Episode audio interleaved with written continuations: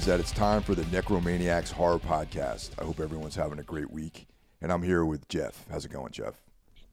It's going okay, man. It's been quite a week. How about you? It's also been quite a week for me, uh, as we were talking about uh, prior to the start of this episode. so, uh, Yeah, yeah, yeah. You, know, were some- saying. some couple good things, a couple really bad things, and uh, you know, we'll leave it at that. But um, right now, I'm doing Yeah, okay. will. You know, Good. Glad to hear it. Yeah, yeah, yeah. So um, first, I get the shout outs, man. All of our friends out there. Of course, we're talking about the horsemen of the podcasting apocalypse. On Monday, we've got Brandon Legion bringing us Horror Wolf 666, and he interviews filmmakers, actors, sometimes one of the other horsemen, and anyone mm-hmm. else involved in the horror field, movies. He's had a couple of writers on there, that sort of stuff. Tuesday comes into the Necrosphere with Jackie Smith, and that is the premier extreme music podcast in the world. That is like the number one, in my opinion. And um, if I want to listen to anything about black metal, death metal, extreme music, I go to Jackie because he covers the whole thing. He's got it covered. Wednesday is Everything Went Black, which is uh, what got me into podcasting. I started so doing this for a long time, and uh, hmm it's uh, you know kind of where I worked out everything, uh, figured out how I wanted to exist, you know how I wanted the podcast to exist, and kind of went from there. And that was uh, kind of like a training ground for me. Thursday is Necro Thursday, which is today. Friday is Break the Apocalypse, which um, is Mike's brother John's show, and Sunday on the Lord's Day is Soul Knox, brought to you by Carl Hikara. And that's it, man. We got you covered every six six out of the seven days of the week. We got you covered. That is not bad. Yeah. And uh, also, no no phone calls this week, but we have a, an- a live voicemail that if you want to call in and leave a message, we had like three voicemails last week, and we don't have anything this week. But uh, you call in, we listen. Um, we're going to start playing some of these things. It's just trying to figure out where in the show to drop the uh, the actual audio. But if you don't want to be put on the show, please say so. But uh, yeah. So the number is 908 913 0782. 908 913 0782. And that's the Necromaniacs horror hotline, for lack of a better term. Right. And that is your personal phone number, right, Mike? Oh yeah, yeah. If you want to just give me a shout and you know talk about stuff, you, I'll, I'll, I'll that's my number. You know, so Yeah, just two, three, four in the morning. You know, it's all good. yeah, I'll, do. I'll, I'll also give my address out too, in case anyone wants to visit me Oh. out here. Perfect. Yeah, because no weirdos listen to horror podcasts. That's that's just not a thing. I don't think it'd lead to any problems if I gave my number and address to anyone. So, so yeah. N- Not at all. Not at all. well, have you been checking out anything this week? I have actually. I had. Uh, Oh, I saw a movie that I've been looking forward to seeing for a really long time, and I saw it in the movie theater uh, at the Angelica in New York City. I saw Enys Men, that uh, film that has got this very interesting approach to filmmaking, and uh, not a lot of dialogue, a lot of imagery, and uh, you know that seems to be like a trend, I guess, if you want to call it these days with um, experimental filmmaking. We have Skinamarink, we have The Outwaters, you know, which you and I both d- pretty much destroyed The Outwaters, and uh, I liked Yeah. it more than you, but yeah, Yeah, you know, not, the- not amazing or anything. you know, s- from a while ago there was Sator, which um, in some ways I look at as one of the, uh, you know, kind of at the beginning of this uh, this era of films like that, and uh, and Enys Men fits right in there. Um, I would call it a like a British folk horror. Uh, you know, that that's like a catch-all, I guess, but it does take place in a small island, allegedly off the coast of Cornwall. You know, in Cornwall, Okay. you know that's one of those uh, places. There's a lot of history there, a lot of you know pagan. Um, that's where the the menhir are, those standing stones. So that has a lot to do with uh, what the film is about. So standing stones, and uh, yeah, I'll leave it at that. You know, it's definitely check it out. I was able to see it in the movies. I'm sure it'll be streaming at some point relatively soon, and I can't say enough good things about it. I would say this is pro- or guess this is a small release. You know, a couple theaters here and there, kind of thing. Yeah, I had a hard time. Well, besides from going into the city to the Angelica, I couldn't find it anywhere in Jersey or Philly, and uh, Mm. so I just you know picked a Sunday. It was actually Easter Sunday that I went in to check it Oh, out. perfect. Yeah, so It's probably empty too. Then. yeah, there was only two other people there. Um, and I frankly, I, I can't imagine it, it's not, you know, it's not like going to see like uh, Black Adam or something like that where there'd be like teenagers there and stuff. It was, you know, you know, more Yeah, more of a focused audience, I guess. You know. Yeah, no, yeah, of course. That's one thing I, I kind of miss about living in LA is is is things like that. Because in Austin, you don't really get those kind of movies. Like uh, I wanted to see uh, Beau is Afraid this weekend because I saw that it came out, but then I realized, oh, it came out in New York and LA, not here. And uh, you know, you, you you kind of forget. Like I'm like, oh shit, I don't live. yeah, I don't live there anymore. Yeah, I'm kind of surprised that uh, Austin didn't get that. You know, because I, I, in my mind, Austin is like kind of like a very cultural city. Hmm. It is. I mean, it, it's playing next week, uh, but like, yeah, you know, you just don't get things early like uh, New York and LA does. Or if we do, I, I don't know about it. Right on. Like that. I also caught uh, this this uh, docu series on Showtime called Catching Lightning, which is about the Oh. uh, MMA fighter Lightning Lee Murray, who um, was like this up and coming guy. He was in the UFC for for a period, and uh, and then he was involved in like one of the biggest like bank robberies in uh, in Britain's British recent history, and he's like currently in jail right now. Oh shit! You know, I think they were talking about him on a podcast or something fairly recently. Maybe someone else saw this, but yeah, that that, that sounds familiar. Is it is it a good doc? Oh yeah, it's great. It's it's uh, a wild story, man. And uh, you know they have um, interview footage with a lot of you know famous fighters like Anderson Silva, Chuck Liddell, uh, you know, a bunch bunch of very you know notable people are are in there, and it's there's some audio f- interviews with him. There's no video. He's in you know of him current video of him being interviewed because he's incarcerated right now, and it's just a wild story, man. It's like uh, it's almost like a Guy Ritchie movie or something, you know? I was gonna say that it kind of sounds like the plot of a Guy Ritchie movie. They'll probably make that movie eventually. Yeah, I, I would wouldn't be surprised. Yeah, me neither.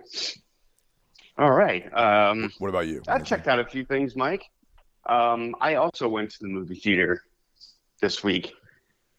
Uh, to the Alamo Draft House for the first time in Austin. Hell yeah. I, I made it to the Draft House, the, the, the best theater chain in the world, I'd say. Uh, and I went and saw John Wick 4. Oh, okay. Yeah, I want to see that too.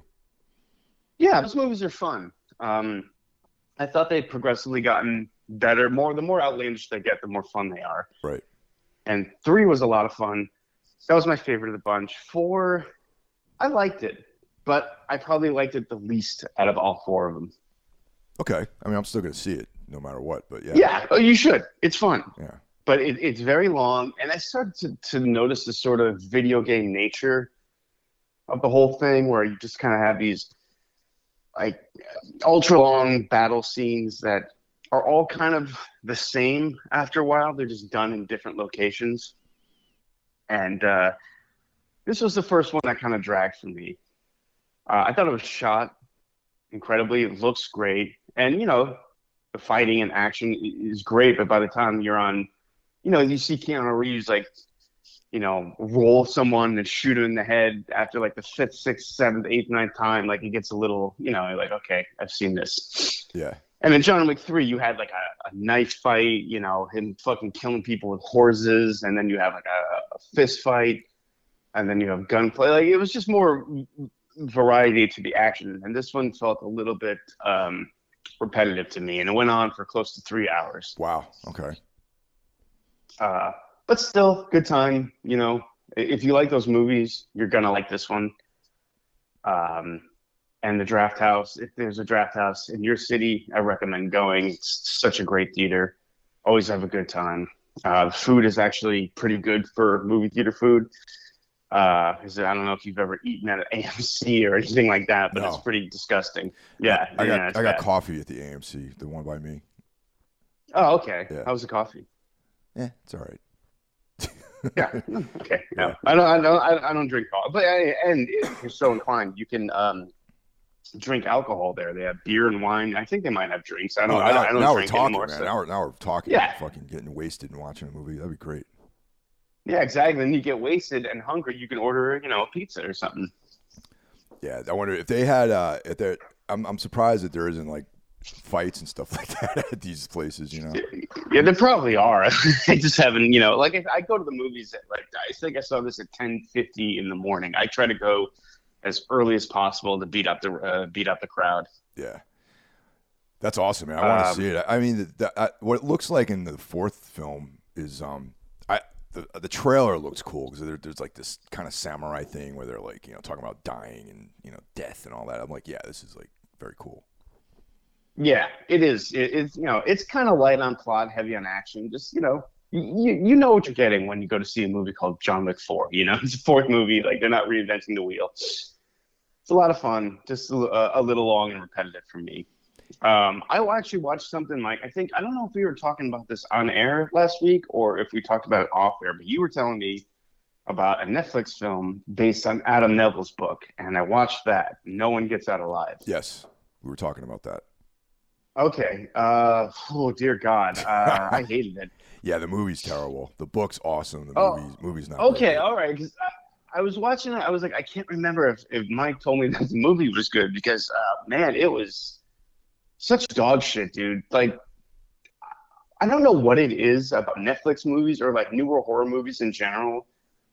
And if anyone else can explain this to me, p- please let me know. They have this look to them. I call it that Netflix sheen. Yeah, where like the, that weird color correction that's like all over these movies uh, right away that drove me crazy. I mean it's supposed to take place in this dump in cleveland and it looks like a movie set. Doesn't look like a like rundown house. Um, just nothing about it worked. It was just generic as a horror movie can be. Like like a horror movie for people who uh, saw the conjuring and want to watch something else that's scary. You know what i mean yeah, I agree with you. Uh, the book is doesn't even take place in Cleveland. It takes place in um, in uh, Birmingham. So um, Yeah, that's what you were saying. That's why I thought maybe I was watching the wrong thing. No, no. oh, I thought. Now they Americanized it. Uh, you know, they they swapped swapped around a bunch of stuff. There is a the, the lead, the main character is a woman, which is cool. You know, and and uh, Right. they didn't change that at least. And um, but it just the things about the the, the novel that work really have to. It, it really has to be in England, if you know what I mean. It's like a Sure. very, very Brit vibe to the to the book. And there's like I think that if you moved it somewhere else, it just doesn't have the same feel to it. You know, I mean, just and Adam Nevill's great at writing British stuff. You know, the guy's Right. he has all the different stereotypes of British people down. Like all the the speech patterns are all perfect and you know everything. So it's cool.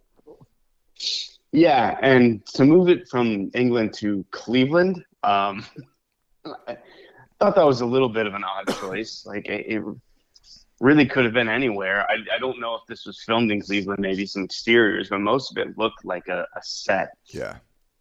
to me. Like uh, I don't know, just weird choices all around. And looking it up, this movie actually kind of got good reviews.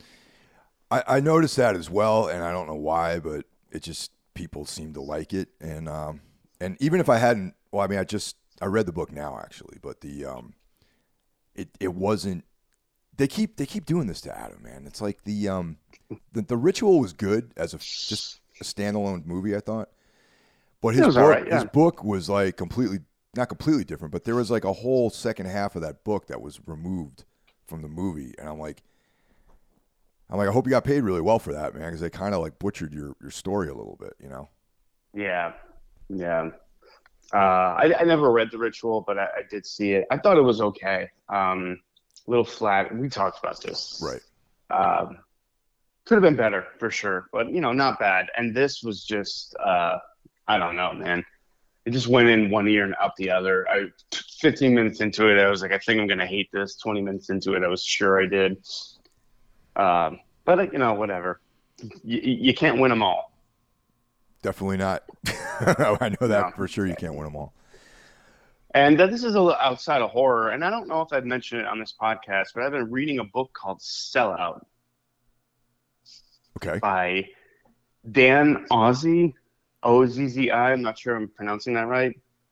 Uh, and it is about the uh, the uh, all all the indie bands getting signed to majors in in in the 90s and early 2000s. It's sort of about that. Interesting.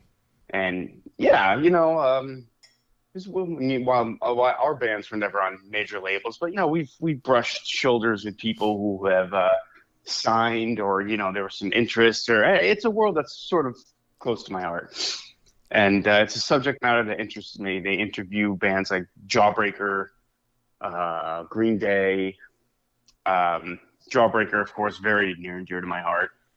Uh, you know, bands like that. You know, uh, at the drive-in, the distillers. You know, a lot of bands I don't even really know who they are, but it's always interesting to read about bands in that time, that era of music, and when everyone was looking for the next Nirvana, and then everyone was looking for the next Green Day, and how 99% of those bands just outright failed. Yeah, yeah, for the most part, it's like a weird experiment, you know. And uh, even yeah. like like Jawbox too. Remember them? They got signed to a major label. You know? Yeah, they did. Dude, sh- yeah, Shudder Think was on a major label, which makes almost no sense in some ways. You know? None, none. Yeah. It's so weird. I mean, the Melvins were on Atlantic Records. I, they, everyone just got signed in the '90s, and then, uh, you know, our, my friends, Cave In was signed to a major and around in, in the early 2000s, and that's uh, kind of seemed to be like, as far as I remember, like the end of the the signing boom. Like, and I'm not saying it was Cave In's fault, but it just seemed like around then, like it all kind of ground to a halt, you know.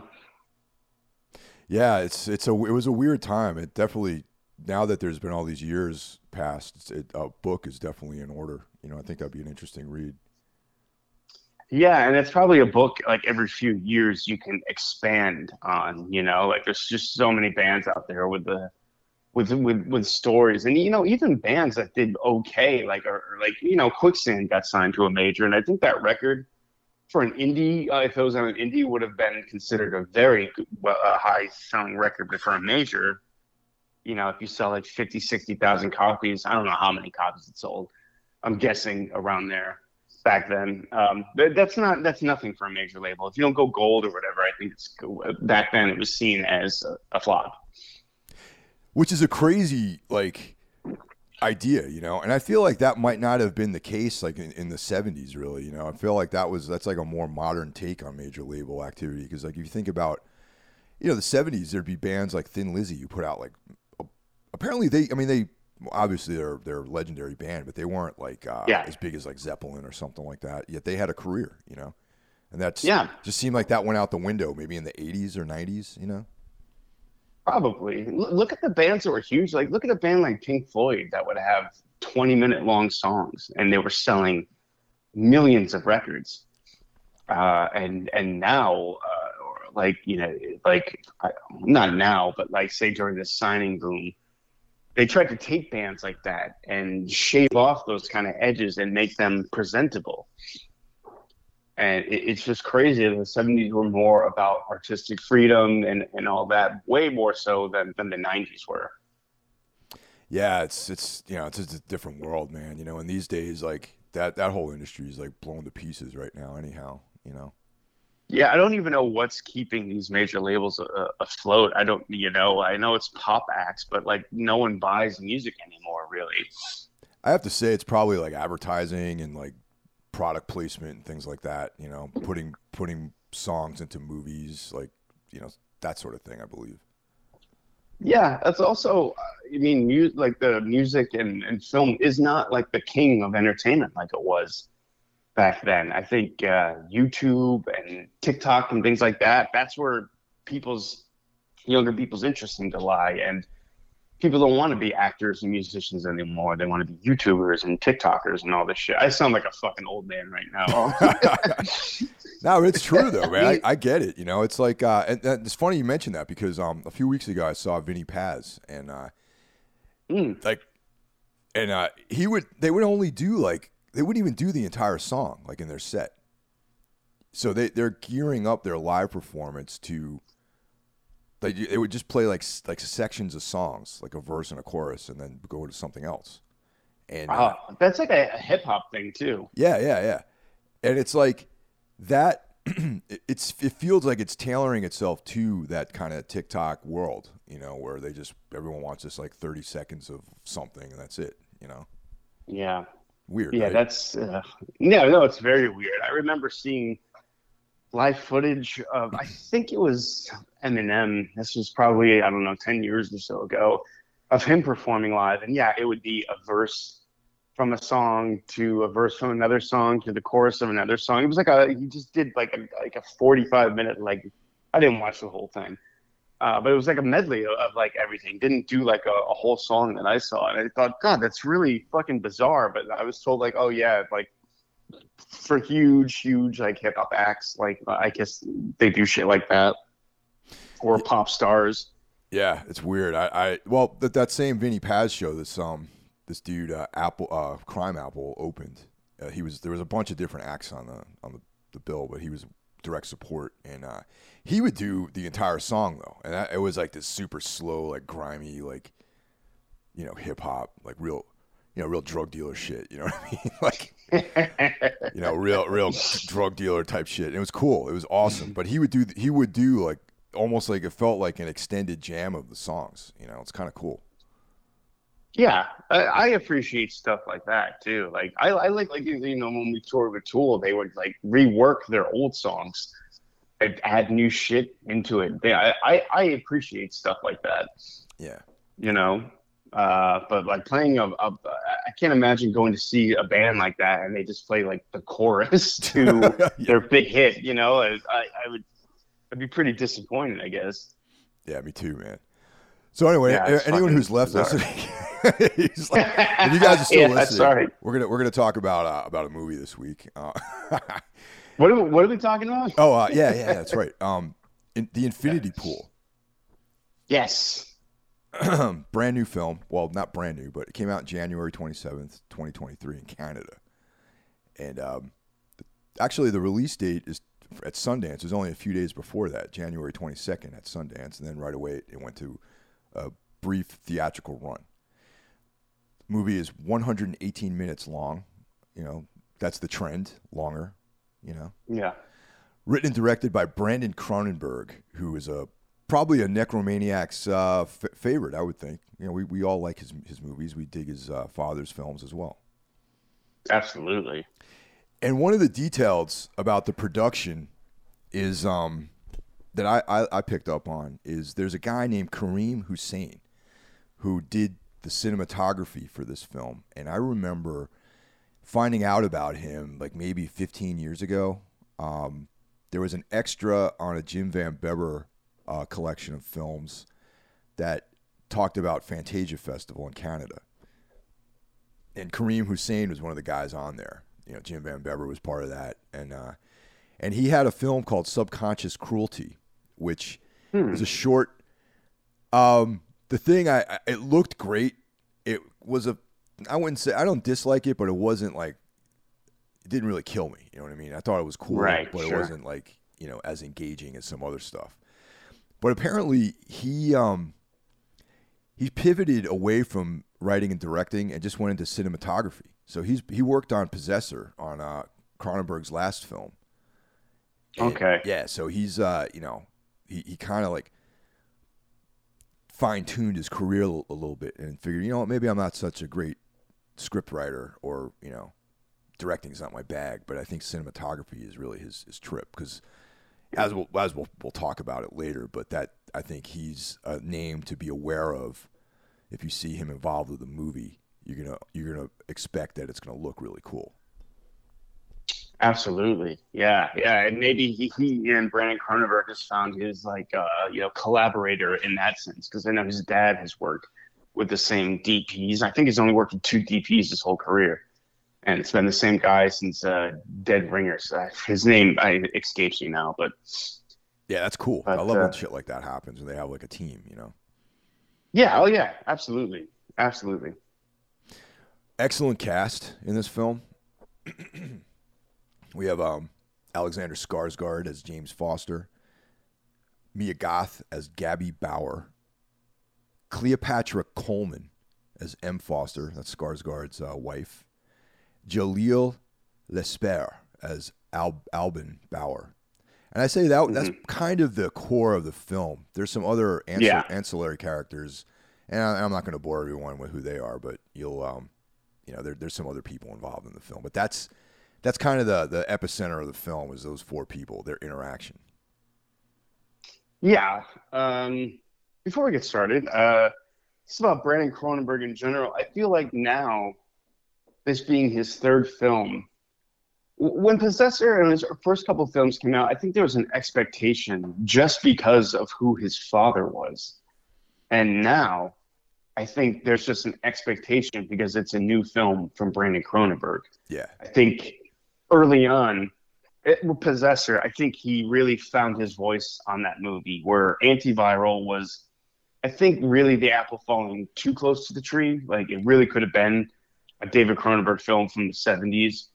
Whereas Possessor, he really came into his own as a uh, visualist and and thematically.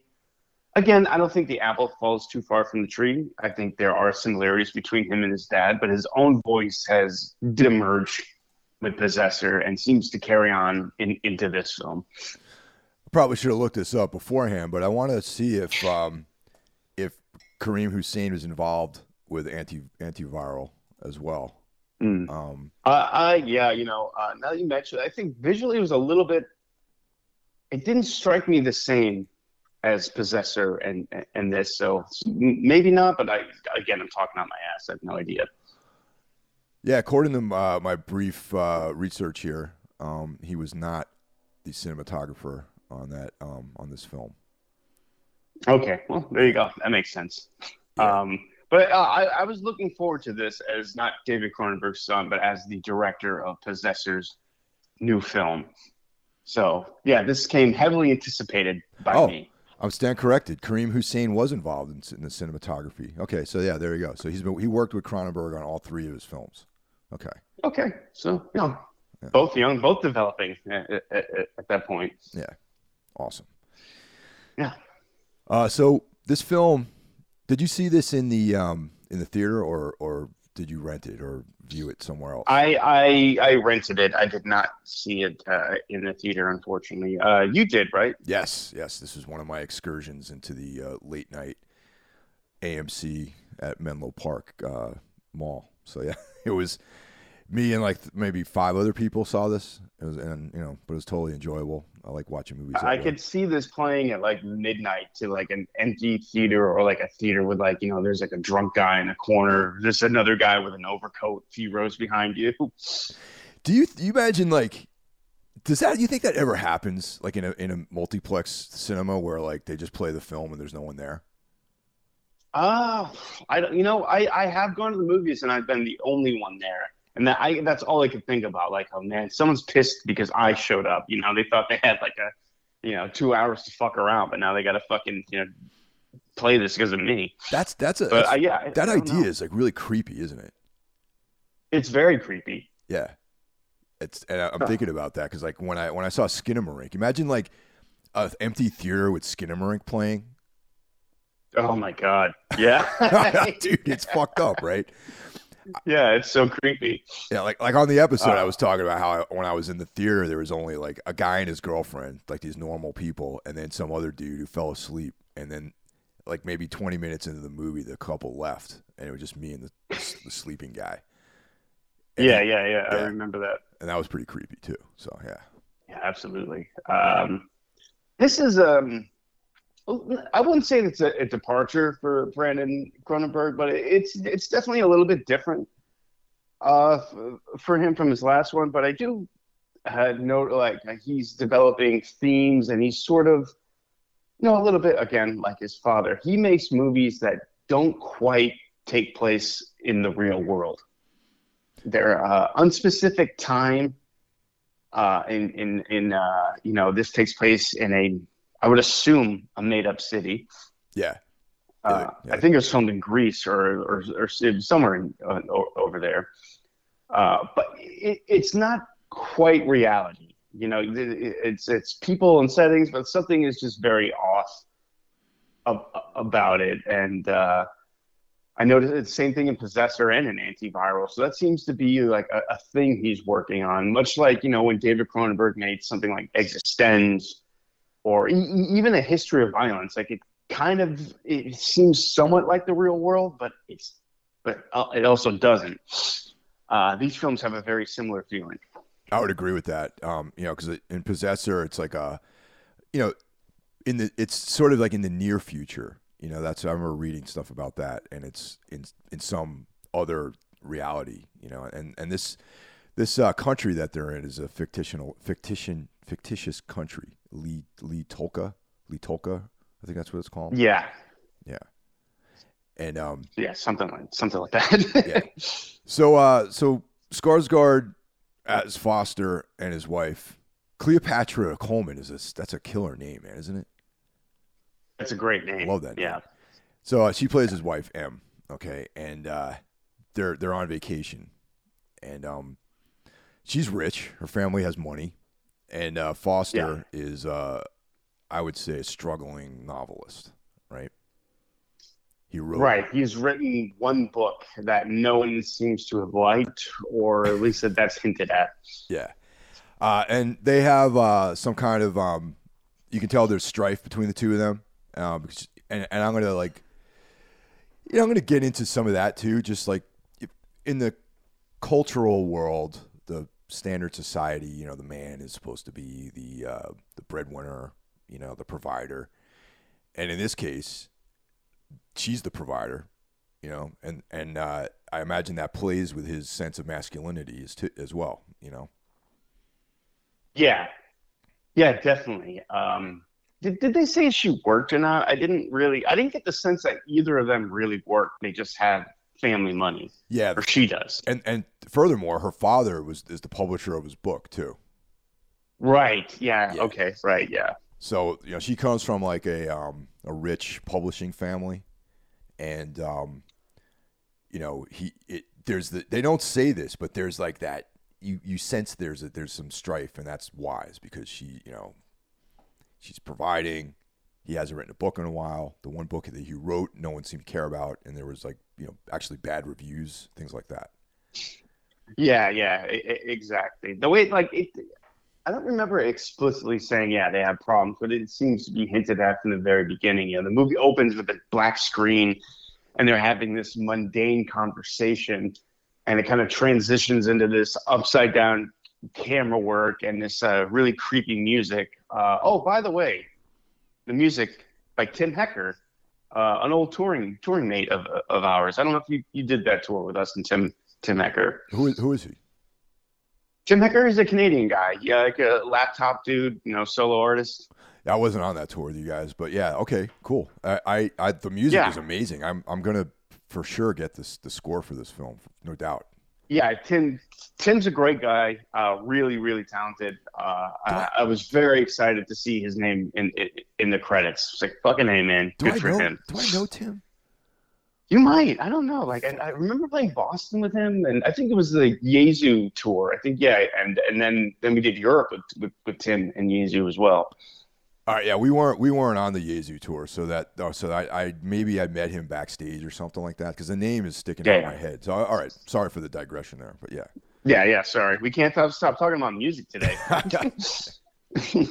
um, but yeah, so uh, I think he sets the tone that something is wrong. Um, was there even like a reason for? I I I, I kind of got the feeling they were on vacation to, you know, maybe like find a spark in their relationship again. Because I know he mentions at some point like I'm looking for inspiration, you know, for my next novel, which you know, please. um, yeah, I think that's really what it. I mean, and once again, they don't out and out say it, but the sense that you get is that they're going on vacation to you know another country to you know refresh things between the two of them, and you know, and, and maybe personally, he was like, yeah, I'm trying to get some inspiration for my next one, which he has done zero work on. so yeah, and like I think typical of like maybe like out of touch rich people, I think going to a, a, resort is something like safe and, and boring like that will be like inspirational, but it's the things that seem to happen outside of this resort that really kind of gives gives James at least his his awakening. Like the resort is, you get the sense that this this city or whatever they're in is like really really dangerous, and they're like gated off from all of that in this sort of alternate paradise that. I mean, I don't know about you, but the, the fucking place they were in really gave, gave, off very creepy vibes. Yeah, the architecture had that had a um, like an influence on the way you saw things. I think you know, and um, actually, architecture kind of plays into this a little bit. You know, I mean, even the title, the Infinity Pool, is like an architectural feature. Right. Yeah. And, and all the the employees wear those masks. Also, did you notice that every all the natives had like these weird birthmarks too? Yes, the dots under their eyes, Yeah. the little like markings. Yeah, I, I was uh, kind of waiting for to, to that for that to be, maybe be explained or even mentioned, but um, Never gets it's addressed. not. There's a yeah, you know what though? A lot of like things you think this movie is about don't really get addressed. Like it, like I really thought it was going to be about is this the real James or not? But that is not even like a thought in this movie, really. Some people have said that, but there's things that lead me to believe. We'll talk about it later on in the film. Yeah. It's not about that. It's it's about Oh, definitely not about that. It's about like like other other kind of cultural and personal things. You know. Right. Yeah, and that's what I really wanted to get into it uh, with you about because I, I, I was like, is this movie supposed to be taken at face value, or is this somewhat metaphorical, or because if it is, maybe a little bit was lost on me. But anyway, so um, basically, okay, so they're on a vacation together. They meet. Uh, you see, uh, a woman kind of catches James's eye, and uh, that woman is. Mia Goth, who is having quite a moment in, in, in, in cinema in the last year or so. Oh yeah, yeah. She she's uh you know trouble's coming when you see her in this movie. You know. And, Yeah, yeah. And she's telling him all the right things. You know, I read your book. I love it.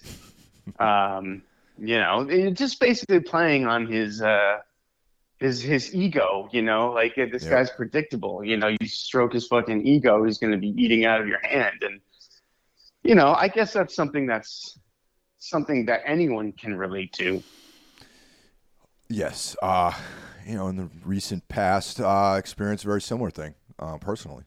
so, uh, and it also ended, ended in in uh, in, uh, in disaster too. So yeah, for sure. Oh, okay. You, murdered a bunch of people. No, I didn't murder anyone, but it was the same, you know, thing of like someone really stroking your ego and making you feel good about yourself, and then you know, horrible stuff. Oh yeah, of course. yeah. Yeah, well, I, I- I can't say anyone ever anything ever horrible ever happened for, for me, but you know, you know, all the time I'll go to a show and someone will be like, "Dude, I remember Nicest or whatever," and I'm like, "Oh yeah, feels good."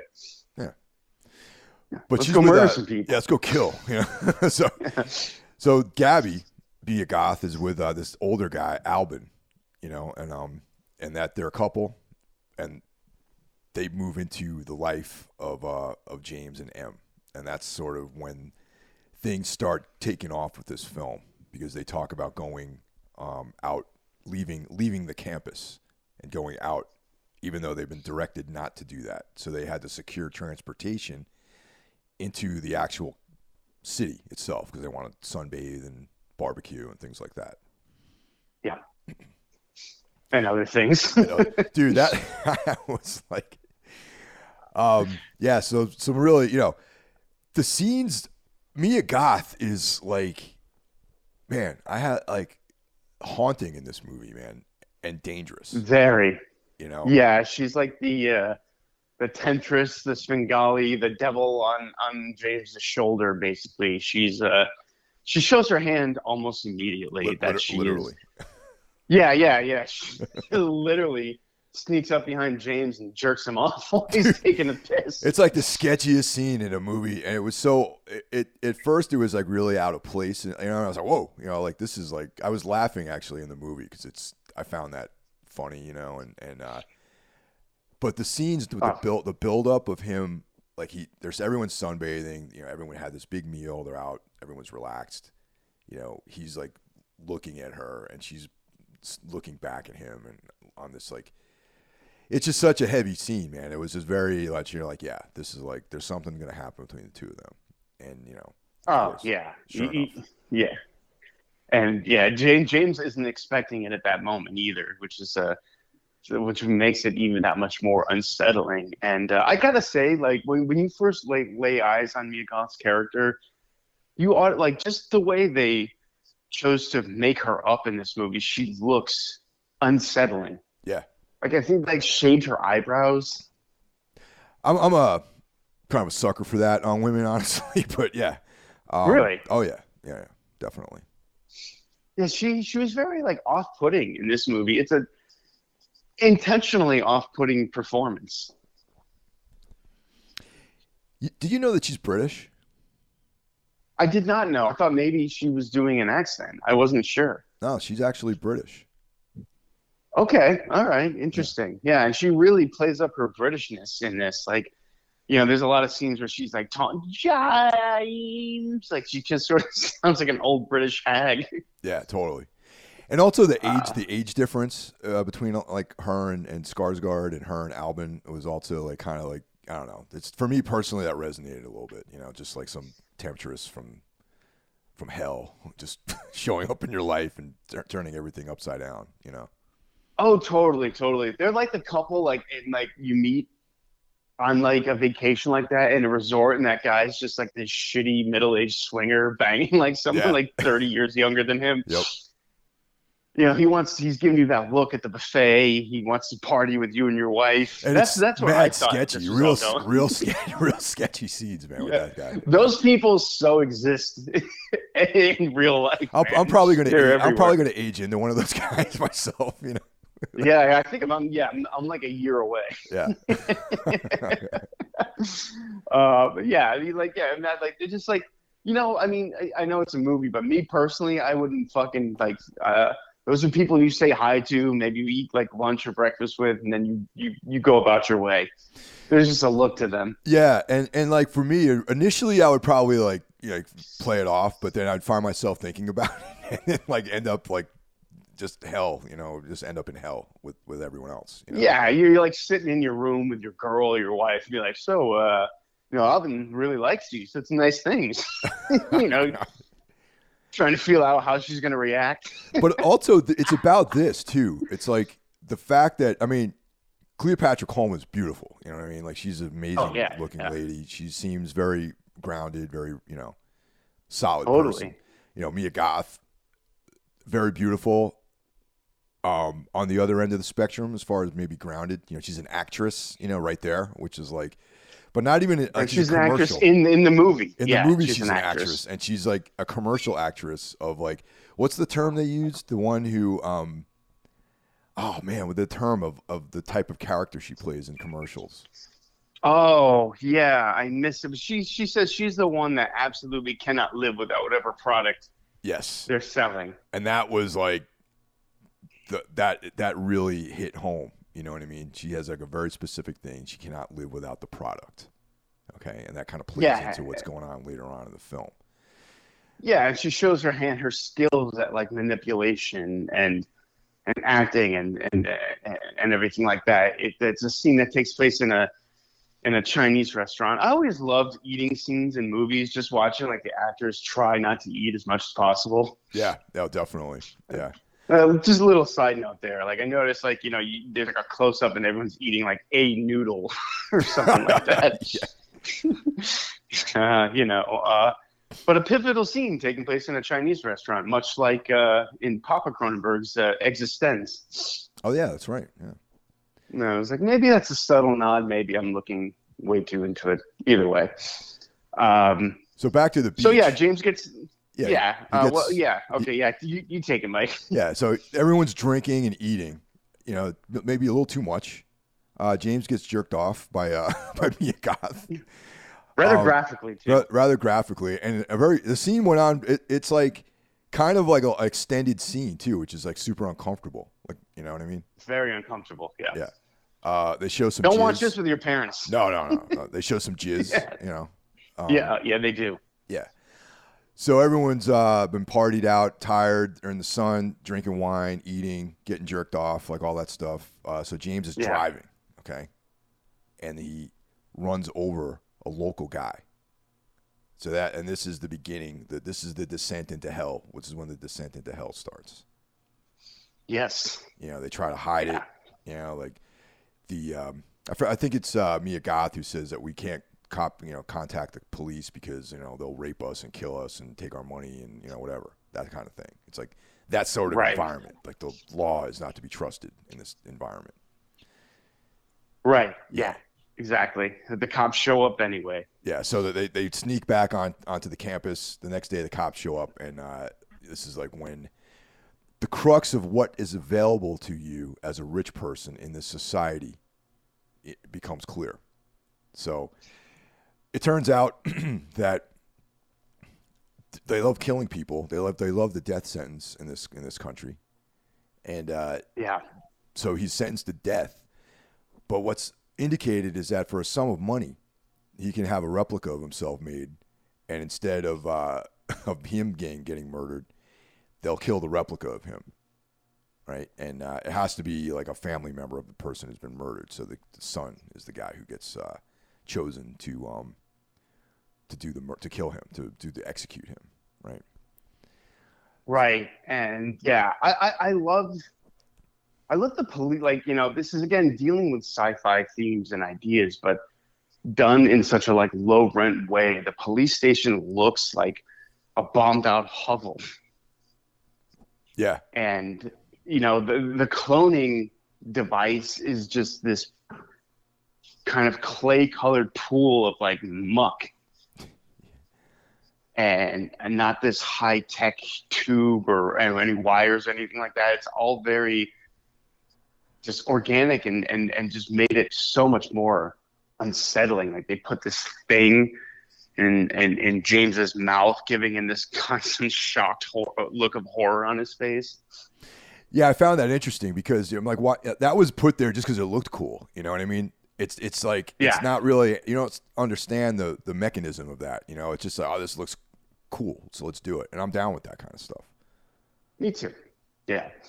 And you know, you, would think that the movie would be more about cloning, but that's just sort of like the crux of of to get things going. It's really not about that at all, which was you know kind of interesting to me because in a lesser movie it would kind of really be all about that, but the movie's a little no, it doesn't seem quite as interested in in that aspect of it. And you know, this is something I've thought about uh, a lot over over the years, spending a long time on the road, thinking about and having weird conversations with people. You know, cloning is something that definitely has come up. I mean, you've been on tour. Oh yeah, You probably had some like fucking really out there conversations, oh, like no you doubt, went man. way into depth. Yeah, when you're driving through like Utah or something like that, and it's like, yo, what would you do Yeah. if? yeah, Well, like the- because that was like one thing where like if you were cloned, would you even know it? You have all the same memories, everything. You you would not know. You could wake up every day and not know that you're you're a completely different thing than you were yesterday. It's a very interesting uh, idea to me that this movie doesn't really explore. yeah. I mean, it's not even. It's like you said, it's not about that at all. And it, that maybe there's another film out there that he's going to make, which is going to address it. But I, I would have been interested to explore that. But but yeah, I mean, so many questions come up, and it's just kind of like you just have to dismiss a lot of that because of what the film is actually about. You know, and one of the things I thought was really funny was when when um, James's uh, clone awakens and Gab um, they go in there and Em sees the uh, the clone. She's like, "Oh my god, it's horrible," you know, and Yeah, and it's like literally it looks just like just like him. It's exactly him, you know. Yeah, and even more horrific. I don't think the clone the clone doesn't know what's happening. Doesn't know it. It thinks it's James. Yeah, And uh, again, the movie would like maybe at first I was like, okay, maybe a big reveal is going to be at the end. The real James is dead. But again, the movie doesn't really even get into that. It's mentioned yes, later that like the uh, you know that uh, but but the scene itself where we see the James's clone tied up, being slowly approached by someone with a knife, and he's begging his wife for help. Was oh man, it it, it it sent a chill down my spine. yeah. The violence is very visceral, man, which is like kind of you know that's um I see that trend in his films, even in Possessor. Like when people get killed, they get Oh god, yeah. they get killed. You know what I mean? yeah, again, the body horror thing. Like violence is not taken lightly. Uh, it's it's the ultimate form of destruction, and it and, you know it shouldn't be taken lightly. You know, to go from seeing something like John Wick, where hundreds of people are being dispatched and you don't even think about it, uh, but this man, everyone that gets killed is, is it's very unsettling and disturbing. Yeah, I mean, I've never seen anyone get killed, and I don't want to. And I, I imagine it, it seems like very, very much like the, the event of murdering someone is, is like, you know, very, very impactful, you know? Right. Yeah, exactly. And uh, this sort of awakens something in James. You know, they go back to the hotel. The wife's horrified. James is. I'm not sure James knows how he feels. He just knows he feels something. He's awakened. His boring, mundane life of my wife takes care of everything. I'm a failed writer. You know, nothing going on. And now all of a sudden, there's this. What is this? Well, this is where I, I, I feel like the film, this is kind of what the movie's about, in my in my opinion. Like this. Um, okay, yeah. Yeah, I want to talk Let's about this a little bit. So, James is like this lost guy. You know, he he. You would imagine to become a writer, you love writing and expressing yourself, and then to attempt to do that and fail, probably is a huge setback. You know, and then, you know, there are people. There's there's a choice you reach when something like that happens where you can, you know, give up and just accept your fate, or you can work harder at it with no guarantee that it's going to get better, but the process itself would become satisfying to you. You know, that's what people who are involved in like creative stuff. I think that's that's the necessity, not so much success, but you have to be the, the process has to give you fulfillment. You know, and James just seems to be lost with that. You know, like he isn't successful. His wife is is paying for all the bills, you know, and Yeah. it's even inferred that his publishing agreement, publishing deal came because she was married to the daughter of the publisher. So Right. everything in his life probably seems like really superficial and empty, I imagine. And then uh, yeah. Yeah. So now Yeah. this because of things being damaged and fucked up in his life, the, he gravitates towards this really dark stuff like murder, cloning, you know, um, not having any kind of uh, uh, retribution for doing horrible things, you know, no consequences to his actions because oh, we can just go out wild out, and if I have consequences, they'll just the, my clone will, will take the beating for it, you know. Right. Yes. Exactly. And uh, you know, it's almost like when you like I was watching The Sopranos where they're talking about killing someone for the first time, how hard it is, and now it's something that like at this point it became second nature for them. And that's interesting. This movie kind of follows uh, that trajectory a little bit, um, where at first he's very like you know unsure and maybe a little horrified by what's going on, and then you know you know like maybe 30 minutes more into the movie like it's just like you know they're just like sort of like laughing about it like there's a great scene well we, we should say that like you know um, that uh, the couple uh, mia goth and her swinger husband there uh, they're into this and they were sort of leading james down this path Yes. And they come there every year. It seems like they come to that place every year. And then when they go back home, they just are regular people. Like the dude, Alban, is an architect. And, you know, Mia Goth is a uh, an actress, a commercial actress, you know, and that sort of thing. Right. Uh, so they do this. They've fallen in with a whole group of people who do this every year. Like say maybe Mia Goth and, and, and Alban were were like James and Em five years ago, and someone did this to them, and now this is their way of having fun. Um, but you get sort of a montage like he James falls into this group of people. The wife wants to leave. James pretends that he lost his passport Yes. because he wants to he wants to explore this. Yeah. His, his And, dark you know- fantasies. yeah. Yeah, and you see them go out and acting like horrible, and they uh they like break into people's houses. They're fucking, you know, holding basically doing like a home invasion. Uh, there's some very like very brave full frontal nudity in this too. I, I want to point that out. Sure. Yeah. Um, yeah, you know, good for that guy. um, yeah. um, but you know, there's a scene where like they're all in like you know like chaos is happening. One one of the people in the group gets shot. They're screaming and yelling, and then it cuts to them in jail and like talking about mundane things like a colonoscopy. Like yeah. this movie has a very very dark sense of humor running throughout the entire thing. I agree 100%. And that that's like I think that kind of I'm trying to think Possessor. I don't think Possessor really had a lot of humor in it. But um I don't think it, it maybe here that like I remember Possessor being a very very oppressively dark movie. Not that this isn't, but there is an undercurrent of of humor to it, like scenes like that, and uh, and, and you know, just the, the the cup they put in people's mouths to give them that expression. I think there's like the little like it kind of reminds me a little bit of the dark humor in like you know an early Polanski movie or something like that. sure. Yeah. Um, but yeah, James is fully indoctrinated into this. I mean, almost like cult for a little while. Like he he's into it. They're murdering. There's there's there, there's orgies. There's uh there's psychedelic drugs. Um, but then you know things sort of take a turn for the worse. I think you know like like anything that's new and exciting, you go all into it, and then you, when you take a step back, you're like, is is this the right thing? Is this for me? I mean, we've all had moments like that in our lives. Sure, absolutely. You know, and um, there is a moment too, like we, we, we talked about earlier, where, where one of the one of the group is like, you know, wondering, it's like, you know, are, who's the clone?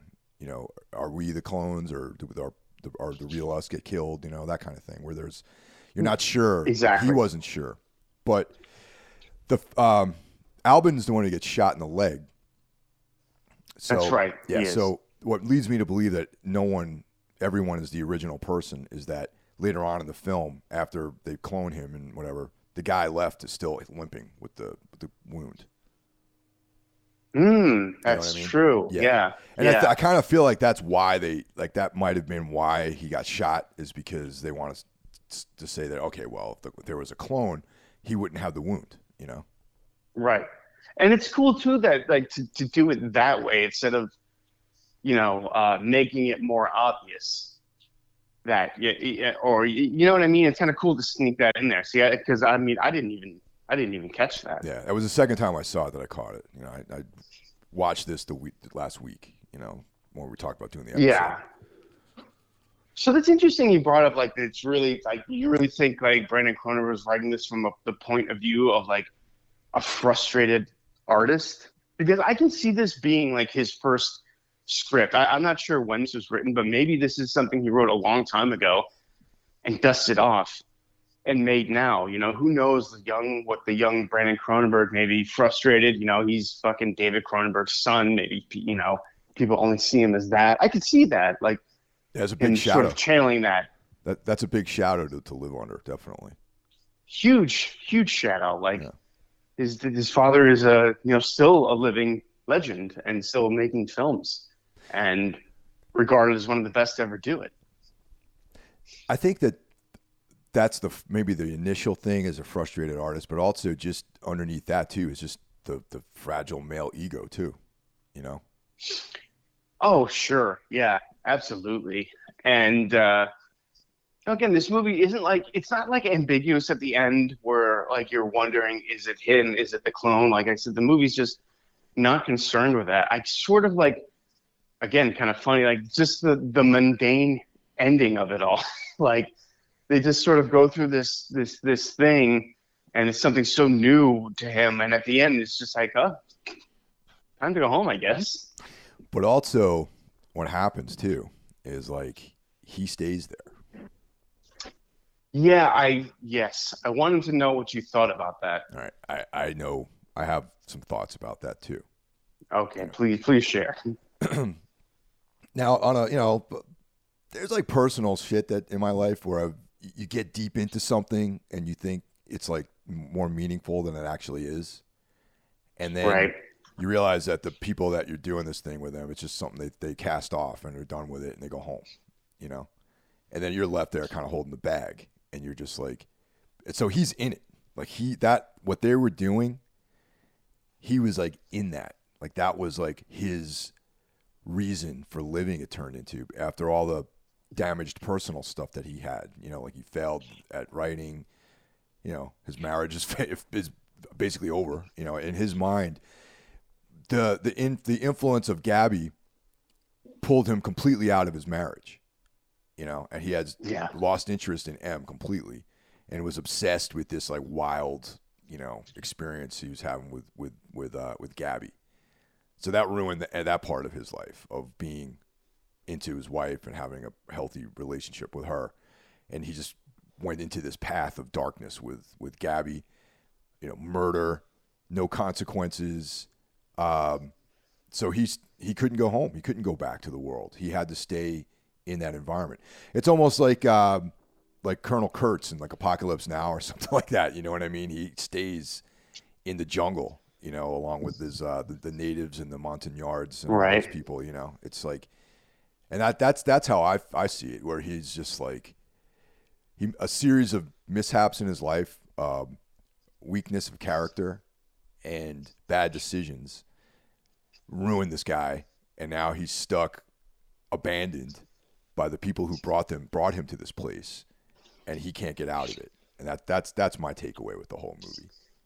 And I think that's a hundred percent, man. And there's like this sort of apocalyptic type storm coming. Yeah. Yep. Exactly. In the storm, you know, and it's like and he's sitting out there in the rain with the storm ensuing. He's like, that. I thought that scene was just like really powerful, man. You know, like the fact that he never lost his passport, that he could have left Right. anytime he wanted, right?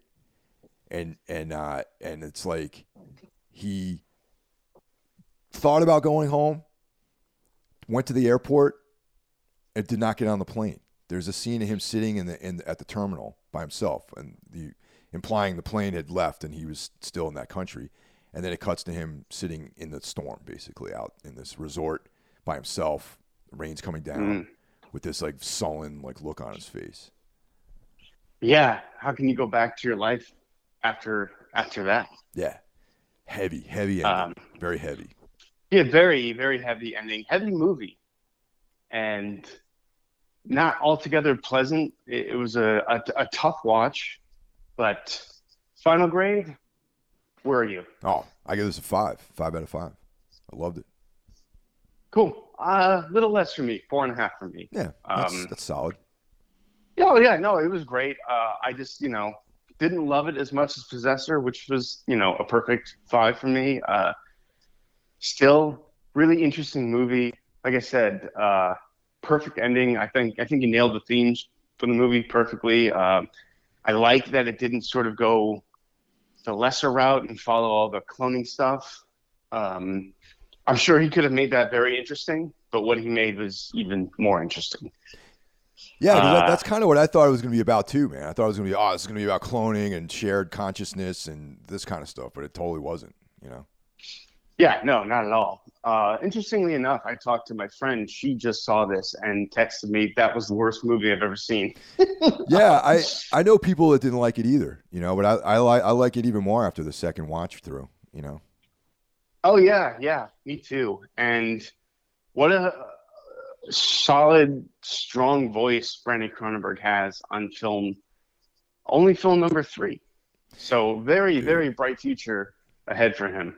Oh yeah, big time. And um, yeah, you know, just for me, uh, just the personal resonance of this film too is like that's what I think got me, you know, more than anything of just like you know being fucking led into this dark world by somebody. You know what I mean? Is like very much a character flaw that I have. You know, like the right, the wrong person can pull me into some really dark shit. You know?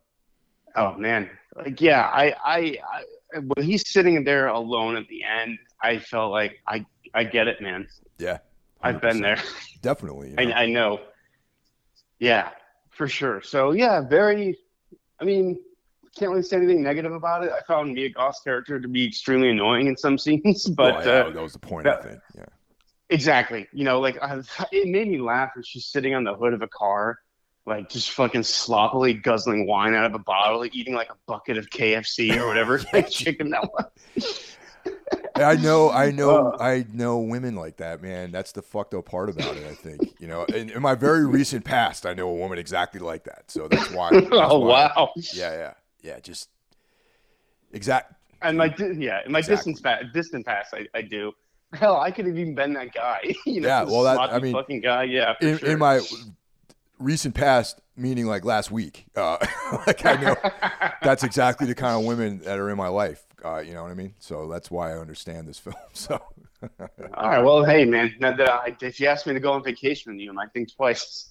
yeah, yeah. But uh, great movie. Um, you know, just also just the the male, fucking damaged male ego and violence too. You know, just that that whole thing, man, is like something that's like you know, you you damage a, a male ego, and the violence is what results of that too. You know, it's very, very Right, and yeah, that toxicity. that, that's a toxic masculinity is something that pops up in movies all the time now. I think this handled it in a really it, it- like you're not meant to hate James or like make fun of James, but like sort of pity him in in a way, and you know what I mean. He's he's not the bad guy. Uh, you know what I mean? Like he's he's just a flawed person. Yeah, you know, and that's that's a, a very, I think, accurate way of um of handling toxic masculinity too, is because yeah, there's like the heavy-handedness of like some films and some writing that addresses it in a heavy-handed way, and there are heavy-handed guys out there that are like, this guy just sucks, like he hates women, he probably had you know other abuse in his life too, and this is his Right. way of you know this is who he is, but you know there's there's other subtle things that happen failure frustration um, bad decisions depression and if you Mhm. push someone further further really deep into that realm without getting help the, a toxic side of them comes out and that's what this film also addresses i think Yeah, absolutely. Um, yeah, this is one, yeah. I'll be revisiting this from time to time, and we'll probably be seeing something new in it every time I watch it. And yeah yeah I re- really liked it. definitely want to get the blu-ray for this one too i think this is definitely worth uh listen, watching the you know features about it and the uh, commentary for sure Yeah, I'd love to hear a Brandon Cronenberg commentary. Um, I'm sure it, it, it re- like you know it reveals a lot of interesting things. Uh, again, much like his dad, his director's commentaries are always some of the more interesting ones I've ever listened to. They don't really rattle on about the technicalities of filmmaking, but more about the ideas of what, what, what was going on into making it, which that to me is infinitely, infinitely more interesting than you know lenses and things like that. Oh yeah, yeah. It's I mean, unless you're a yeah, if you're a filmmaker and you're into film, that's great. But like, you know, idiots like us who don't know how to make films, like that's. I want to hear more about the emotional side of things with it. You know. Yeah, totally. I I'll, I'll be picking this up on Blu-ray as well. All right, guys. Thanks again, and uh, this was uh, a lot of fun. We both enjoyed this film immensely, and uh, if you guys haven't seen it, uh, you know, sorry for sorry for spoiling it, but uh, definitely still go out and see it. And if you have, let us know what you think. Maybe leave us a voicemail on our voice messaging Yeah. system uh, about what your thoughts on this film were, and if uh, they vary, you know, and I, I would be happy to review that stuff with you guys, and you know, maybe discuss it further. So there you go. Absolutely. Take care, man. Everyone have a good week. Take care, guys.